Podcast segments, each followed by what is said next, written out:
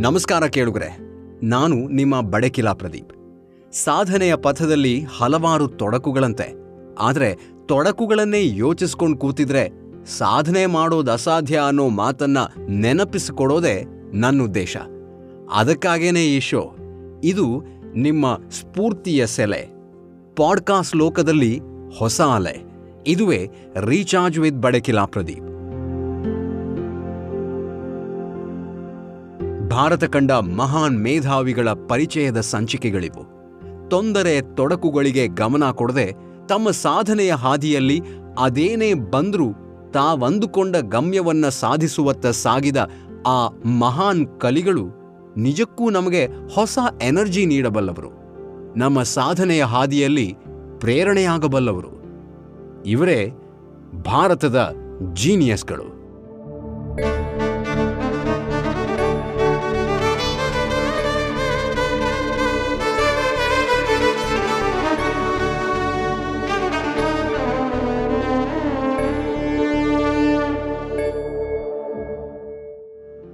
ಈ ಸೀರೀಸ್ನಲ್ಲಿ ನಾವು ಭಾರತ ಕಂಡ ಜೀನಿಯಸ್ಗಳ ಬಗ್ಗೆ ಸಂಕ್ಷಿಪ್ತವಾಗಿ ತಿಳಿದುಕೊಳ್ತಾ ರೀಚಾರ್ಜ್ ಆಗ್ತಿದ್ದೀವಿ. ಜೀನಿಯಸ್ಗಳ ಬಗ್ಗೆ ಮಾತಾಡ್ತಾ ಹೋದರೆ ಅನೇಕ ವಿಚಾರಗಳು ತೆರೆದುಕೊಳ್ತಾ ಹೋಗ್ತವೆ. ಆದರೆ ನಾವಿಲ್ಲಿ ಇವತ್ತು ಜಗಕ್ಕೆ ಬೆಳಕಿನ ಬಣ್ಣ ತೋರಿದ ವಿಜ್ಞಾನಿಯೊಬ್ಬರನ್ನ ಸಂಕ್ಷಿಪ್ತವಾಗಿ ಪರಿಚಯ ಮಾಡಿಕೊಳ್ಳೋ ಪ್ರಯತ್ನ ಮಾಡೋಣ.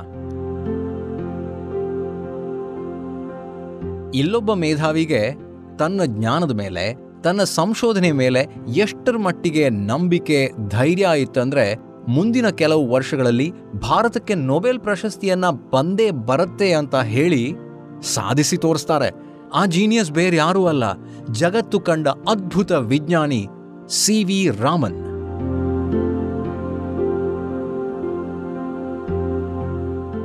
ಇವರ ಹೆಸರನ್ನ ಜಗತ್ತು ಇವತ್ತಿಗೂ ನೆನಪಿಟ್ಕೊಂಡಿದೆ ಅನ್ನೋದೇ ನಮಗೆ ಸಮಾಧಾನದ ವಿಷಯ. ಈ ವ್ಯಕ್ತಿತ್ವದ ಬಗ್ಗೆ ಇಂದಿನ ಸಂಚಿಕೆಯಲ್ಲಿ ಸ್ವಲ್ಪ ತಿಳ್ಕೊಳ್ಳೋಣ. ರಾಮನ್ ಇಫೆಕ್ಟ್ ಅನ್ನೋ ಪದವನ್ನ ವಿಜ್ಞಾನದಲ್ಲಿ ನಾವೆಲ್ಲರೂ ಕೇಳೇ ಕೇಳಿರ್ತೀವಿ. ಇದನ್ನ ಜಗತ್ತಿಗೆ ಪರಿಚಯಿಸಿದ ವ್ಯಕ್ತಿ ಸಿ ವಿ ರಾಮನ್. ಇವರು ನಮ್ಮ ಹೆಮ್ಮೆಯ ಭಾರತೀಯರು. ನಾನು ಈಗಾಗಲೇ ಹೇಳಿದ ಹಾಗೆ ಸಿ ವಿ ರಾಮನ್ ಅವರು ಸಾವಿರದ ಒಂಬೈನೂರ ಇಪ್ಪತ್ತೈದರಲ್ಲಿ ಜೆ ಡಿ ಬಿರ್ಲಾ ಅವರಿಗೆ ಪತ್ರವೊಂದನ್ನು ಬರೀತಾರೆ. ನಾನು ಮಾಡೋ ಸಂಶೋಧನೆಗೆ ತುರ್ತಾಗಿ ಸ್ಪೆಕ್ಟ್ರೋಸ್ಕೋಪ್ ಅನ್ನೋ ಉಪಕರಣ ಬೇಕಾಗಿದೆ. ಇದನ್ನು ತರೋದಕ್ಕೆ ನೀವು ಸಹಾಯ ಮಾಡಿದ್ರೆ ನಾನು ಭಾರತಕ್ಕೆ ಒಂದು ನೊಬೆಲ್ ಕೊಡಿಸ್ತೀನಿ ಅಂತ. ಅಂದರೆ ಅವರಲ್ಲಿ ಎಷ್ಟು ಧೈರ್ಯ ಇತ್ತು ಅನ್ನೋದನ್ನು ಯೋಚನೆ ಮಾಡಿ ನೋಡಿ. ಇದನ್ನೇ ತನ್ನ ಧ್ಯೇಯವನ್ನಾಗಿಸಿಕೊಂಡು ಪತ್ರ ಬರೆದ ಕೇವಲ ಐದೇ ಐದು ವರ್ಷಗಳಲ್ಲಿ ಭಾರತಕ್ಕೆ ಒಂದು ನೊಬೆಲ್ ಪ್ರಶಸ್ತಿಯನ್ನು ತಂದುಕೊಡ್ತಾರೆ. ಜೊತೆಗೆ ಏಷ್ಯಾದಲ್ಲೇ ಮೊದಲ ನೊಬೆಲ್ ಪ್ರಶಸ್ತಿ ಪುರಸ್ಕೃತ ವಿಜ್ಞಾನಿ ಅಂತ ಕರೆಸ್ಕೊಳ್ತಾರೆ ಇದು ಎಂತಹ ಉನ್ನತ ಮಟ್ಟದ ಗೌರವ ಅಲ್ವಾ? ಸಾವಿರದ ಒಂಬೈನೂರ ಇಪ್ಪತ್ತೊಂದರಲ್ಲಿ ಪ್ರಯಾಣದಲ್ಲಿದ್ದಾಗ ಕಂಡುಕೊಂಡ ವಿವರಣೆಗಳು ಹಾಗೂ ಅನಂತರದ ಸಂಶೋಧನೆಗಳು ಒಂದಷ್ಟು ವರ್ಷಗಳ ನಂತರ ರಾಮನ್ ಪರಿಣಾಮ ಅಥವಾ ರಾಮನ್ ಇಫೆಕ್ಟ್ ಅಂತಾನೆ ಹೆಸರಾಯಿತು. ಸೂರ್ಯಕಿರಣಗಳ ಬಣ್ಣ ಬಿಳಿಯಲ್ಲ, ಅದರಲ್ಲಿ ಏಳು ಬಣ್ಣಗಳು ಸೇರ್ಕೊಂಡಿವೆ ಅನ್ನೋದನ್ನು ಗುರುತಿಸ್ತಾರೆ. ಏಳು ಬಣ್ಣಗಳು ಸೇರಿ ಬಿಳಿಯ ಬಣ್ಣವಾಗಿದೆ ಅನ್ನೋದು ನಾವೀಗ ಹೇಳ್ತಾ ಇರ್ತೀವಿ. ನಮ್ಗದು ಸಹಜ ಅನಿಸುತ್ತೆ. ಆದರೆ ಅವರು ಅದನ್ನ ಸಂಶೋಧನೆ ಮಾಡೋ ತನಕ ಅದು ಅಷ್ಟೊಂದು ಸಹಜವಾಗಿ ಜನರಿಗೆ ತಿಳಿದಿರಲಿಲ್ಲ ಅನ್ನೋದು ನಮಗೆಲ್ರಿಗೂ ಗೊತ್ತಿರಬೇಕು. ಅವರ ಮಾತಿನಂತೆ ಈ ಸಂಶೋಧನೆಗೆ ಸಾವಿರದ ಒಂಬೈನೂರ ಮೂವತ್ತರಲ್ಲಿ ನೊಬೆಲ್ ಪುರಸ್ಕಾರ ಸಿಗತ್ತೆ.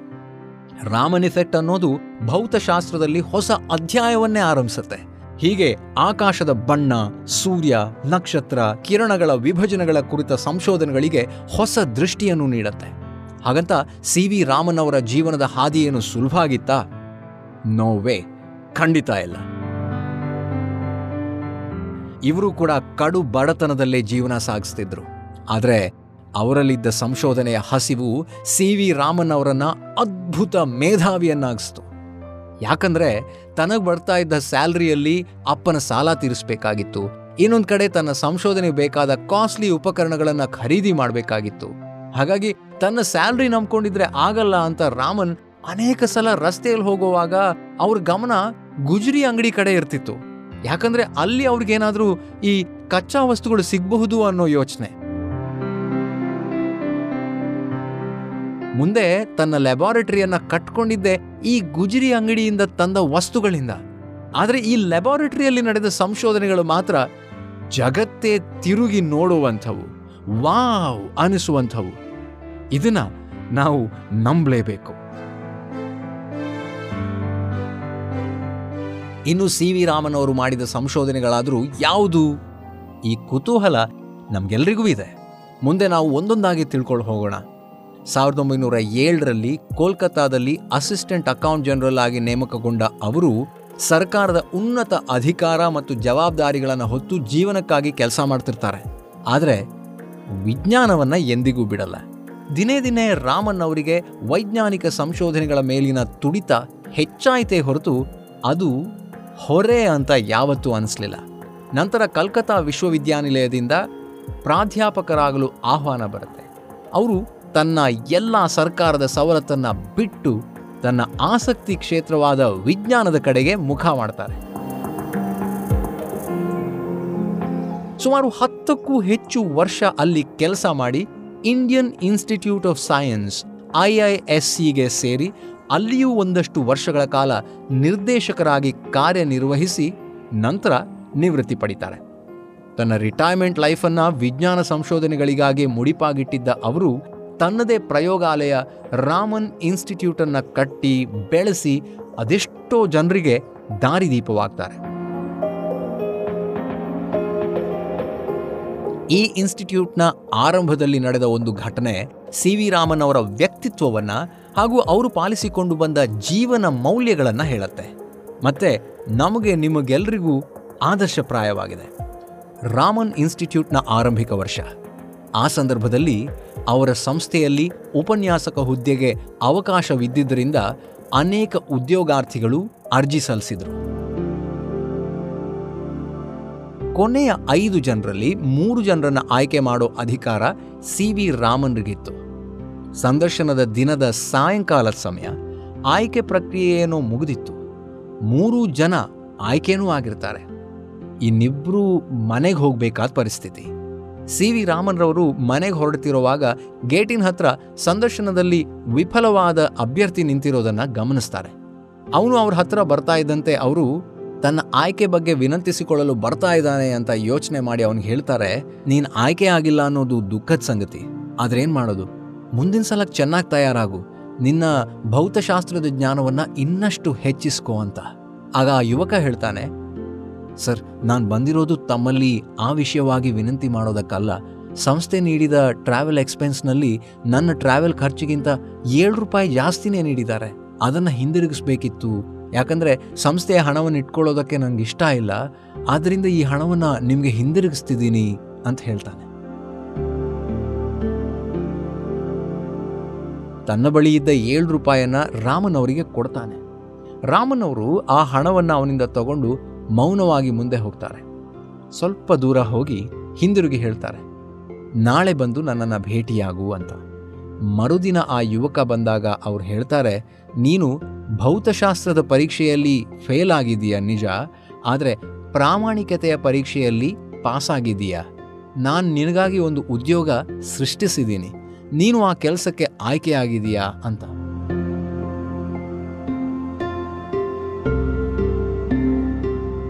ಹುಡುಗ ಮುಂದೆ ಅದೇ ಯುವಕ ದೊಡ್ಡ ವಿಜ್ಞಾನಿಯಾಗಿ ಹೆಸರನ್ನು ಗಳಿಸ್ತಾರೆ. ಆ ಖ್ಯಾತ ವಿಜ್ಞಾನಿ ಬೇರೆ ಯಾರೂ ಅಲ್ಲ? ಎಸ್. ಚಂದ್ರಶೇಖರ್. ಈ ಘಟನೆ ಸಿ. ವಿ. ರಾಮನ್ ಅವರ ವ್ಯಕ್ತಿತ್ವವನ್ನು ಬಿಂಬಿಸೋದ್ರ ಜೊತೆಗೆ ಅವರು ಪಾಲಿಸ್ತಾ ಇದ್ದಂತಹ ಜೀವನ ಮೌಲ್ಯಗಳಿಗೆ ಕನ್ನಡಿ ಹಿಡಿಯುತ್ತೆ. ಇನ್ನು ಇವರು ಭಾರತದಲ್ಲಿನ ವಿಜ್ಞಾನ ಪರಂಪರೆಗೆ ತಳಹದಿಯನ್ನು ಹಾಕಿದ್ದಾರೆ. ಅದು ನಿಜವಾಗ್ಲೂ ಕೂಡ ಹೇಗೆ ಗೊತ್ತಾಗತ್ತೆ ಅಂತಂದರೆ, ಅವರು ಒಂದು ಇಂಡಿಯನ್ ಜನರಲ್ ಆಫ್ ಫಿಸಿಕ್ಸ್ ಅನ್ನೋ ಪತ್ರಿಕೆಯನ್ನು ಆರಂಭಿಸಿ ಯುವ ವಿಜ್ಞಾನಿಗಳಿಗೆ ಅದರಲ್ಲಿ ಕೊಡ್ತಾ ಇದ್ದಂತಹ ಮಾರ್ಗದರ್ಶನದ ಮೂಲಕ ಅವರ ದೂರದೃಷ್ಟಿತ್ವ ಯಾವ ಥರ ಇತ್ತು ಅನ್ನೋದನ್ನು ತೋರಿಸ್ಕೊಡುತ್ತೆ. ಯಾಕಂದ್ರೆ ಬೌದ್ಧಿಕ ಸೌಂದರ್ಯ ಬೇರೆಲ್ಲ ಸೌಂದರ್ಯಗಳಿಗಿಂತಲೂ ಮಿಗಿಲಾದ್ದು ಅನ್ನೋ ತತ್ವವನ್ನ ದೃಢವಾಗಿ ನಂಬಿದ್ರು ಸಿ ವಿ ರಾಮನ್. ಮುಂದೆ ಅವರ ಸಂಶೋಧನೆಗಳ ಮೂಲಕ ತಾನು ನಂಬಿದ ಅಂಶವನ್ನ ಪ್ರತಿಪಾದಿಸ್ತಾರೆ ಕೂಡ. ಭಾರತದ ಹೆಸರು ಜಾಗತಿಕ ಮಟ್ಟದ ವಿಜ್ಞಾನ ಕ್ಷೇತ್ರದಲ್ಲಿ ಜನಜನಿತವಾಗಬೇಕು. ಸಾವಿರಾರು ವಿಜ್ಞಾನಿಗಳು ಹೊಸ ಹೊಸ ಸಂಶೋಧನೆಗಳ ಮೂಲಕ ಹೆಸರನ್ನು ಗಳಿಸಬೇಕು ಅನ್ನೋದು ಅವರ ಉದ್ದೇಶವಾಗಿತ್ತು. ಪ್ರಕೃತಿಯ ವಿಚಾರಗಳನ್ನು ಇಟ್ಕೊಂಡೇ ಸಂಶೋಧನೆಗಳನ್ನು ಮಾಡಿ ಮೇಧಾವಿ ಎನಿಸ್ಕೊಳ್ತಾರೆ sir C V Raman.